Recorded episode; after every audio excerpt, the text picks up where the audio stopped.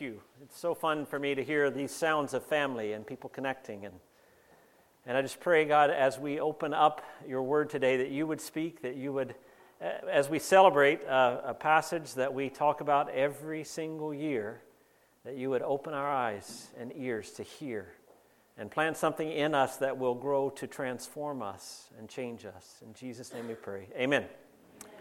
Grab a seat. We are working our way through Lent, last Sunday of Lent, and we've been looking at passages in Matthew. We're going to be in Matthew chapter 21 today. We've been looking at passages in Matthew that have quotes that Matthew pulled from Isaiah.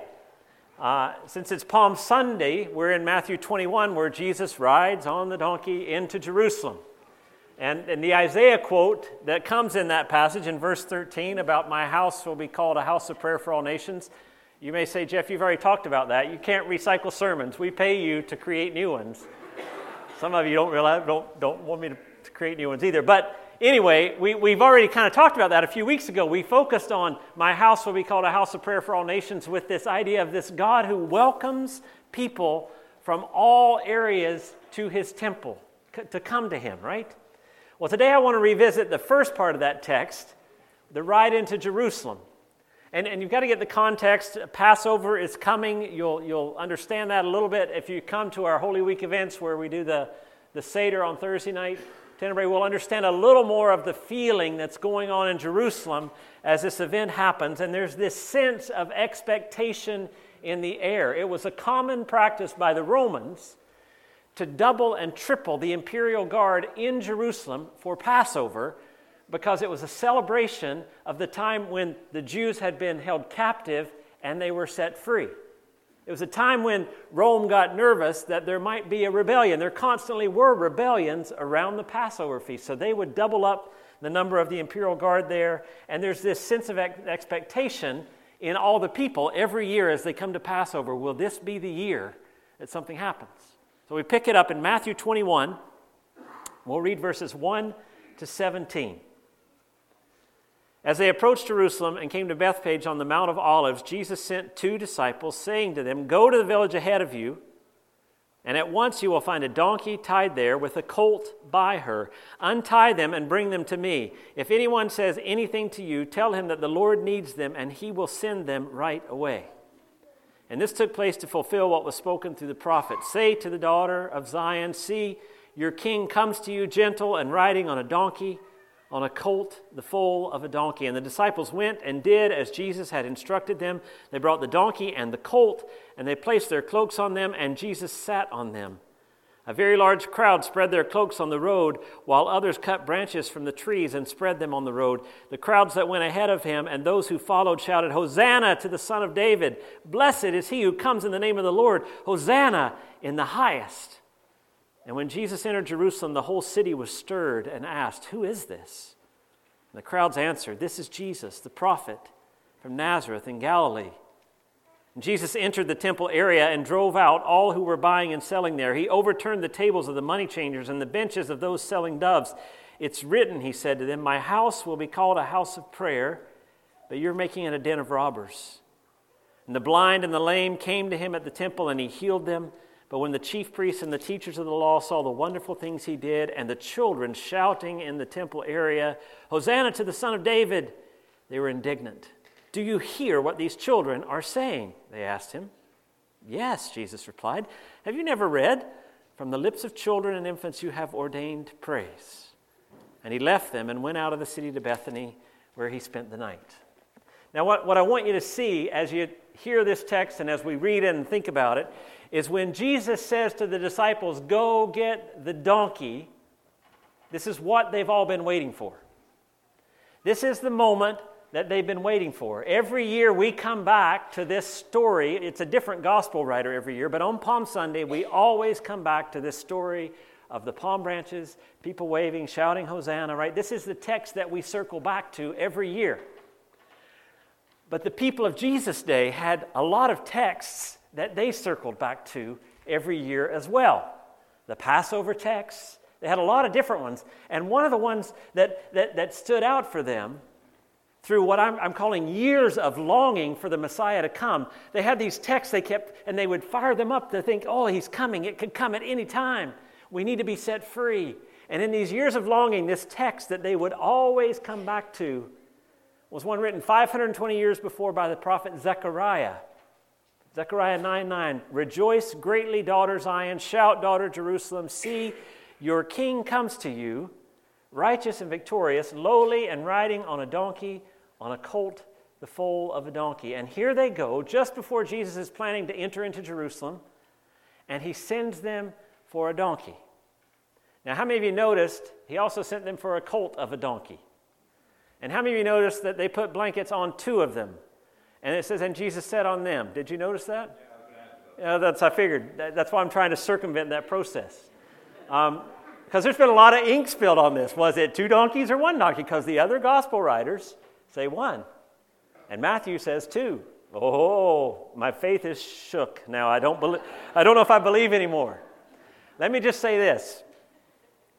Um, I, I mean, you can perceive this any way you want. I'm hoping that something like this doesn't shake your. I'll tell you why I think Matthew talked about both of them. And I mean, conceivably, a donkey might be tied with its colt. And conceivably, they might go in together with the colt following along. And I mean, conceivably, Jesus could have sat on both of them. You know, kind of, I don't know if it's extra horsepower in his vehicle. I don't know what that would be, right? But I think the reason Matthew talks about both of them so clearly is because the prophecy mentions the donkey and the colt. And Matthew wants it to be crystal clear in his readers' minds that this is what's happening. Now, did Jesus ride two? If I'll be, if that is a big struggle for you, wrestle with it. Was it two or one? But if your faith is hanging on whether it's two or one, you might want to hang your faith on something a little stronger than two or one donkeys. We'll, we'll, we can talk about that. I'm just saying Matthew's point in referring to both of them is because the prophecy refers to both of them. And that's what he's trying to do.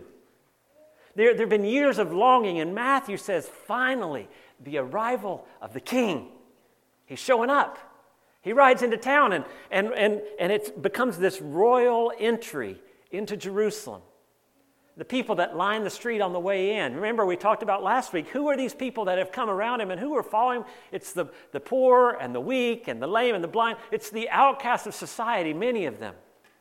And they line the streets as he come in and they, they shout Hosanna, they wave palm branches. That palm branches were the national symbol for their people. Just imagine, this is a horrible thing for me, but I love this analogy when it came to my head. Imagine that the United States conquered Canada. Just imagine, I know, don't, don't, no political commentary, just imagine it happened. Imagine that, they, that we're, we're Make America Great Again meant expanding it north, okay? Let's imagine that happened, and we were totally controlled by the American government. And all of a sudden, there was this guy that was talking about a new kingdom, a new nation. And, and on July 1st, Canada Day, he decides that he's going to drive right into downtown Vancouver. And the people get so excited that they all grab maple leaves. and they start waving maple leaves. Right? Just imagine that event. What, what is whoever is president of the United States at that point going to interpret that as? Rebellion. Rebellion. The Canadians have finally stopped saying sorry and they're trying to kick us out. That's what they're going to say. That's what's happening here, right? They're waving palm branches and they're, they're saying, uh, what, what do they say? Here, blessed the Son of David. Whoa, that's the King. The King's coming. Blessed is he who comes in the name of the Lord. This is the God chosen King coming in. And there's another word they say. You sang it this morning Hosanna. Hosanna. We sing it lots, but it's one of those words I think that we don't really know what it means, right? In the, in the, the Septuagint, which is the Greek version of the Old Testament, what they say is almost a direct quote from Psalm 118, 25 and 26. In, in Greek, it says, Lord, Hosanna at the beginning of that.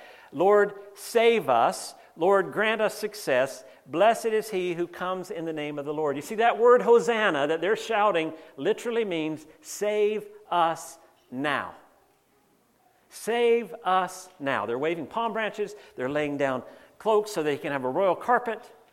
They're calling him the Son of David, and they're shouting, Save us now.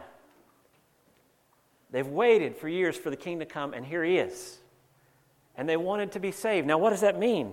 What did being saved mean to these people? It meant different things to all of them. For some of them, it meant freedom from Roman oppression. For some of them, it meant food. We could eat again. For some of them, it meant a reestablishment and a, a, renewal of their religious practices of freedom to worship God completely in the way they want. For others, it meant economic freedom. They didn't have to pay taxes. Salvation meant a million different things, but they're all shouting, Save us now. They wanted to be saved. And we want that too.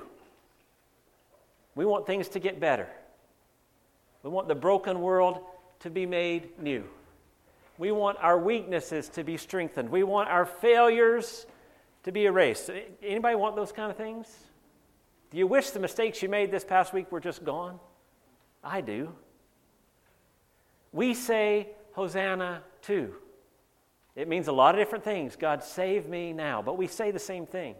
We want the king to come. And Lent, uh, one of the things I like about Lent is it forces you to that place. If you really go through the process of Lent where you're thinking about your own life and reflecting and repenting and, and, and asking God to show you what He wants to clean out of your habits and your life, when you after you spend six weeks doing that, you get to the point where you're like, Hosanna, please, I need some help. I want the king to come. Save us now. And so we lie in the streets today. We, we want to welcome the king to come. And for us, just like them, when he comes, it takes a while to come to grips with the reality of regime change.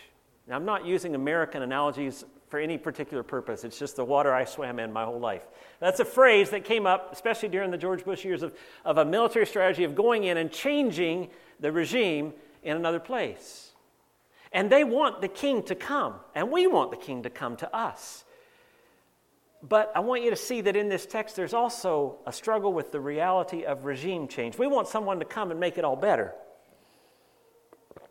Jesus, for us, maybe not two donkeys, but he's riding out on a white horse. He's our deliverer. He's going to, he's to make me feel better. He's going to, he's to fulfill my, mean, my quest for meaning and, and purpose. But what we see in the scripture is that when Jesus comes, he did some things that the people did not expect him to do. When you ask for a king, a king is what you get. Let me say that again. When you ask for a king, a, a king is what you get. He was the king and he was coming, but the surprise for many was that the challenge starts at home. The challenge of having a king starts at home. Where did he go first, according to the text? Well, he went to the temple. Well, that makes sense, right? He's the coming king. He's going to he's going to sit on David's throne. It makes sense that he would go and he would offer a sacrifice or he would, he would do something that's going to you know, make a vow to, to Yahweh. Something at the temple makes sense, right? That he would go there. But that's not what he does, does he? Look at verse 12. Jesus entered the temple area.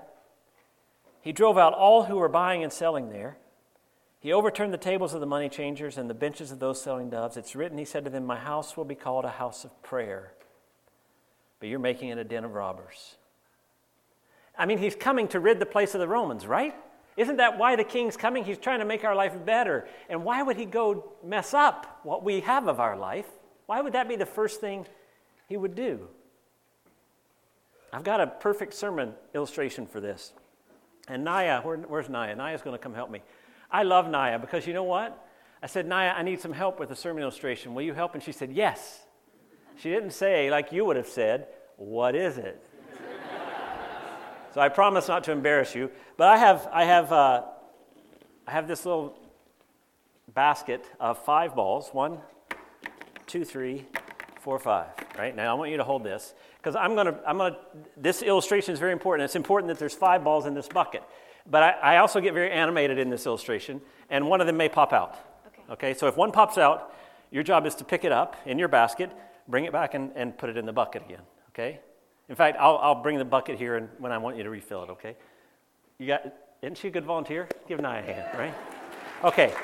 So so the reality is that oh, Naya, I need five balls in the bucket. Come on. Can you help me out here, please? Thank you, Naya. It's good I had her up here. I did, yeah. Thank you. All right, so the, re- the, the point of this illustration is oh, Naya, I need five balls in the bucket. To, I've got this really good illustration, but I need to use these five balls. Okay, let me ask you something, Naya. Would you like to do something different? Would you, do you think, I'm, is there a problem here? Yes, there's what? a hole in the bucket. There's a hole in the bucket. No, the problem is you're not helping me enough with the illustration. I really want five balls to stay in here, so if you could just help me. Okay. Now, now I hope you're seeing. Thank you, Naya, very much. Everybody give Naya a big hand. Right? You can leave the that's good. Leave the other one. It's down there on the floor. That's all right. Thank you. The illustration that was that was the illustration, right? But I had in the middle of it, I have two choices. Naya, you're blowing my illustration. I, I just want to keep these balls in the bucket. But the problem wasn't Naya, was it? She was actually very good. The problem was my bucket has a hole in the bottom of it. And, and very often, when we want a king to come, we see the problem as something out there that needs to be fixed. We have this hole in our bucket, and we keep saying, Come on, it's the Romans. That's the problem. You've come to deal with that. Why would you start at home? You see, this king, when he comes, his plans for his people are more of a rebuild than a renovation. He's not just fixing them up. We want a king to fix our problems for us. Jesus, come in here, make my life better. Lead me to a fulfilling life. And what Jesus does is the first place he heads is right to us, to our hearts. Because he's not renovating, he's not fixing something up, he's trying to make us into something totally completely new. Not like a reno, more like a total rebuild. Soren Kierkegaard said, God creates everything out of nothing. We see that. He creates out of nothing. And everything which God is to use, he first reduces to nothing. When the king comes into our life, very often he starts by dismantling all these things that we've built up to protect ourselves. He starts at home. Just like Jesus starts by going to the temple. And he alludes in this destruction that he does in the temple, this turning over tables, he alludes to, to something. And that's where the quote from Isaiah comes in My house will be called a house of prayer. He, he says, What I'm doing here is a return to the original intention. God's always had a plan for his people. He's always wanted the Jewish people and the temple to be a light for the nation so that people could come and know God. And what they've done is they've built up their own kind of little religious system that's all about them. And he says, I'm, gonna, I'm coming, I'm the king, yes, I am who you think I am, and I'm in charge now, and I'm going to start by returning you to the original intention that I had for you. Like that, uh, the Isaiah quote he, he's talking about all the nations in Isaiah 56 7, and he says, These I will bring to my holy mountain. I will give them joy in my house of prayer. Their burnt offerings and sacrifices will be accepted on my altar, for my house will be called a house of prayer for all nations. The temple was going to be a place where the whole world could come and meet God. And yet the Jews had missed that. It had become their little religious shopping mall. And when the king shows up, he begins to make clear that what he wants to do in their life and in my life and in your life is not just tweak things. He wants to return us to an original intention that God had for us. He wants to remake us. And part of that includes something I call reordered power structures. What does that phrase mean? This king is going to turn things on its head. What everyone thinks is power is going to be brought into question. Now, this shouldn't uh, surprise us. Really, it shouldn't surprise us that Jesus does this kind of thing because Mary, when she was pregnant, sang this song. Do you remember the Mary song back Luke chapter 1, right? Luke 1. She's talking about God and she says, He has performed mighty deeds with His arms. He has scattered those who are proud in their inmost thoughts. He has brought down rulers from their thrones, but He has lifted up the humble. He has filled the hungry with good things, but He's sent the rich away empty. He's, he's changing the way the world works. And we see that in this text. We talked about it a few weeks ago. The blind and the lame who are at the temple, the outcasts, the social bottom feeders, from what the, the people would have seen, are the ones that are welcomed in and healed and blessed. Right? The children are jumping around everywhere actually preaching the good news. Right? They're the ones saying, Blessed is he who comes in the name of the Lord. The children are doing that in the temple. The lowly, the outcast, they take center stage, and the powerful, the chief priests and the teachers of the law, they're the ones that are upset. They're the ones that are feeling pushed out. They're the ones who are feeling out of control. And I, I just love Jesus so much because you know what? they say, Do you hear, Jesus, what these kids are saying? And you can just hear it in their voice. Do you hear what they're saying? And he's like, Oh, yeah. Yeah, haven't you guys ever read that verse? Do you get the irony there? These are the chief priests and the teachers of the law, many of whom would have had the entire Psalms memorized, the, the, much of the Old Testament. And Jesus just plays dumb. Oh, yeah, have you guys ever read that verse? Out of the lips of infants, you've ordained praise. Do you see how he's shifting? He's taking the experts and saying, You're not an expert in the law. These kids are. They're the ones that are realizing it. He's reordering the power structures. And see, that's what you've got to see on that day. People have longed for a king for years. The chief priests and religious leaders have longed for a king to come for years. They've waited for the Messiah. They've read these passages with hope that change would come. And here he comes, and right away, it's not what many of them had signed up for. Right away, he confronts what they want with who he is. And that's the point for us today. You know, we all have things we want Jesus to fix. We all have problems. We all have a situation, and we're saying, Hosanna, save me now. And the king comes into our life, and he doesn't do what we thought he was going to do. How do we react when he shows up? How do we react when there's a new king in town? When he does come to us, how do we respond? It's not just Jerusalem that gets a new king. He rides right into our lives, and often at first, and I think most of us welcome him. Thank you for coming, for being. Well, and I'm not just talking about the point of salvation, I'm talking about when you pray and you say, God, you've got to do something in this crisis that's happening to me. And we want him to come and to fix it. Please, come, come, come. And, and then all of a sudden we get some kind of insight. We're like, yes. And then it just doesn't go where we thought it was going to go. You see, when the king comes to us, one of the things we have to realize is that he works inward out, not outward in.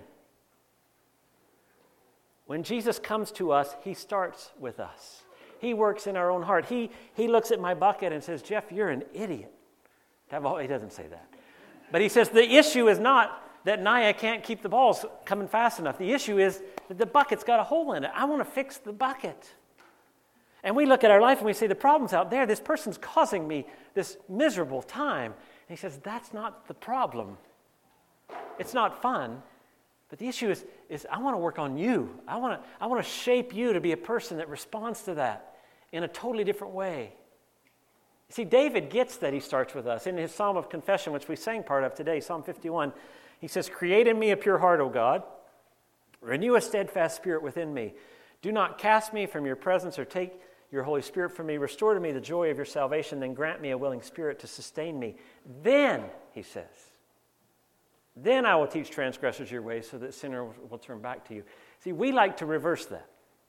God, show up, let me teach those sinners and transgressors your ways. And once I've got that settled, you can start working on me. That's not the way the king, that's not the way the king comes. We would much rather fixate the problem on them. One of my favorite basketball coach quotes a college coach years ago, and he said, It's not whether you win or lose, it's where you place the blame.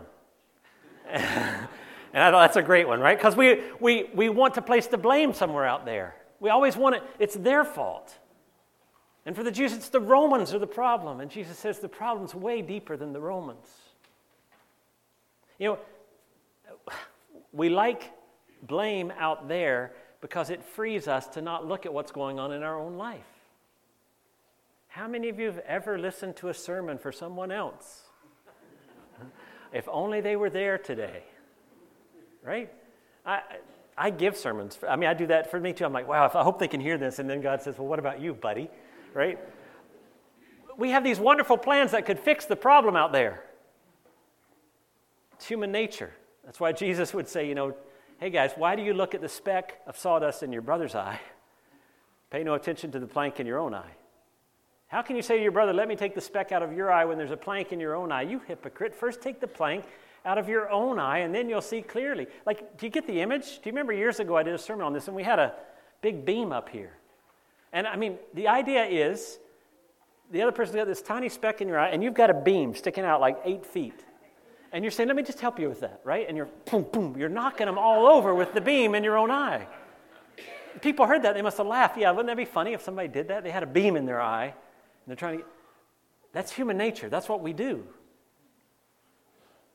Solzhenitsyn in the Gulag Arch- Archipelago said, If only it were all so simple, if only there were evil people somewhere insidiously committing evil deeds, and it were necessary only to separate them from the rest of us and destroy them. But the line that divides good and evil cuts through the heart of every human being. And who's willing to destroy a piece of his own heart? You see, that's what Jesus is saying. It's not they're the problem, it's, it's wrapped up in who you are. And I've come not just to make your life easier, but to actually make you new, to rebuild. When the king comes, he starts with us, he turns over our table. And the reality is that the only way we can ever be of benefit to the world is if we allow Him to start in our own heart. Let me, let me give you a good clue. You know, I, like to try to be practical occasionally in my sermon. Here's, here's two words. If you hear these in your own statement, I want you to, to catch yourself. If you say, if only, a lot, those two words, if only they would be nice to me.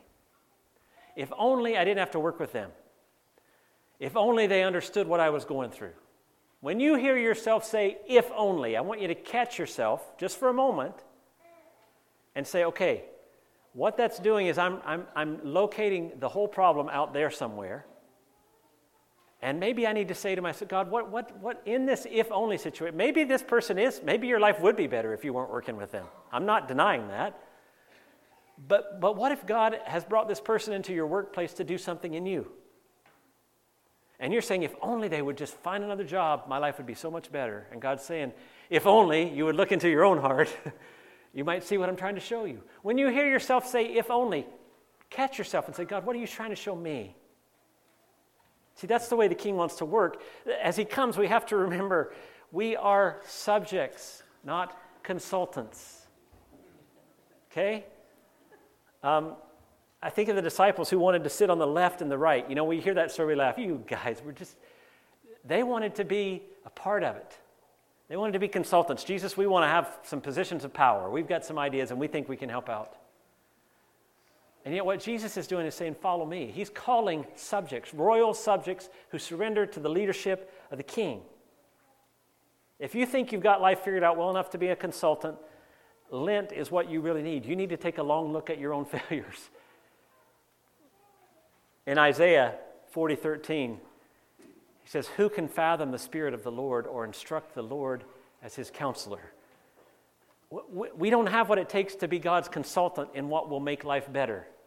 I wish we did. I wish somebody, I wish I did. I wish, but we don't. We can't even understand what he's up to most of the time. So we need to stop trying to be a consultant and start being a subject. You know that story, there's a little story in the Bible you may have heard of of a guy named Job. Anybody got questions about why that story happened? Anybody can't figure out why, what was God doing there? And you know what frustrates you about Job is you read the whole book, and first time you read it, you think at the end it's going to say why. And it never really does, does it? Job kind of says at the end, well, at the end he says in Job 42, um, I know that you can do all things, and no purpose of yours can be thwarted. You asked, Who is this that obscures my plans without knowledge? Surely I spoke of things I did not understand, things too wonderful for me to know. You said, Listen now, and I will speak. I will question you, and you will answer me. And Job says to God, My ears had heard of you, but now my eyes have seen you, therefore I despise myself and repent in dust and ashes. That's not a very, it doesn't resolve things for me. What I see is that Job knows God in a very different, different way than he did at the beginning of the book. But I still don't understand why God let him go through that. I don't understand why it all played out the way it did. And that's, that's because I'm not a consultant. See, God's not trying to help us understand why everything is the way it is. He's trying to remake us, He's trying to shape us. Job sees God as the king at the end of the book and himself as his royal subject. And, and he realizes something about God. There's a beauty in that, even though he doesn't understand.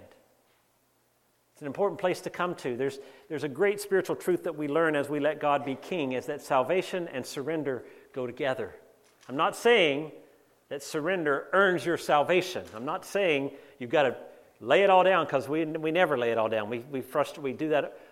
Salvation is a gift, but part of experiencing salvation comes with surrender as its partner. Jesus said to his disciples in Matthew 16 Whoever wants to be my disciple must deny themselves take up their cross, and follow me. We're, we're called to follow, to surrender, to be a subject. And the beauty of that is he, he wants to deal with our issues. He wants to bring meaning and purpose. He wants to change our life in a way that is better for us. The problem is we just don't even know what that looks like. So, first of all, if you ever try to convince a kid that they're wrong on something, right? No, you're wrong. No, I'm right.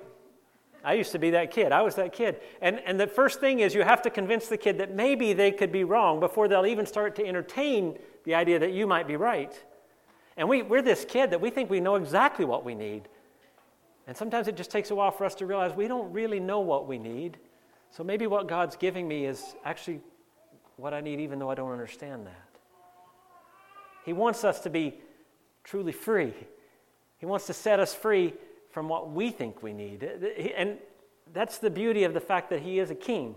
He's the only one wise enough to actually understand what it is we need. He's the only one that understands the full intention we were created for. So, what do we do? We start by realizing who we are. That's the whole Lent, we, six, seven weeks of Lent, that's the whole process. To admit that we're needy, because once we, we, we realize that, once we can say, You're the king and I'm not, and, and, and Hosanna, I want you to save me now. And I don't really get how that looks, but I'm, I'm asking you to do it to make this thing work in a way that's good for me. When we, when we remember that we are the person who needs, we also remember that this king is the guy who last week said, Blessed are the poor in spirit. You, you don't have anything? Exactly. So exciting. Now I can actually begin to work in you. Now I can actually begin to do things because you're realizing that you don't have it all figured out. Blessed are the poor in spirit, for theirs is the kingdom of heaven. You know, most of the time, we can convince ourselves that we would be a pretty good God consultant. We have good ideas for Him.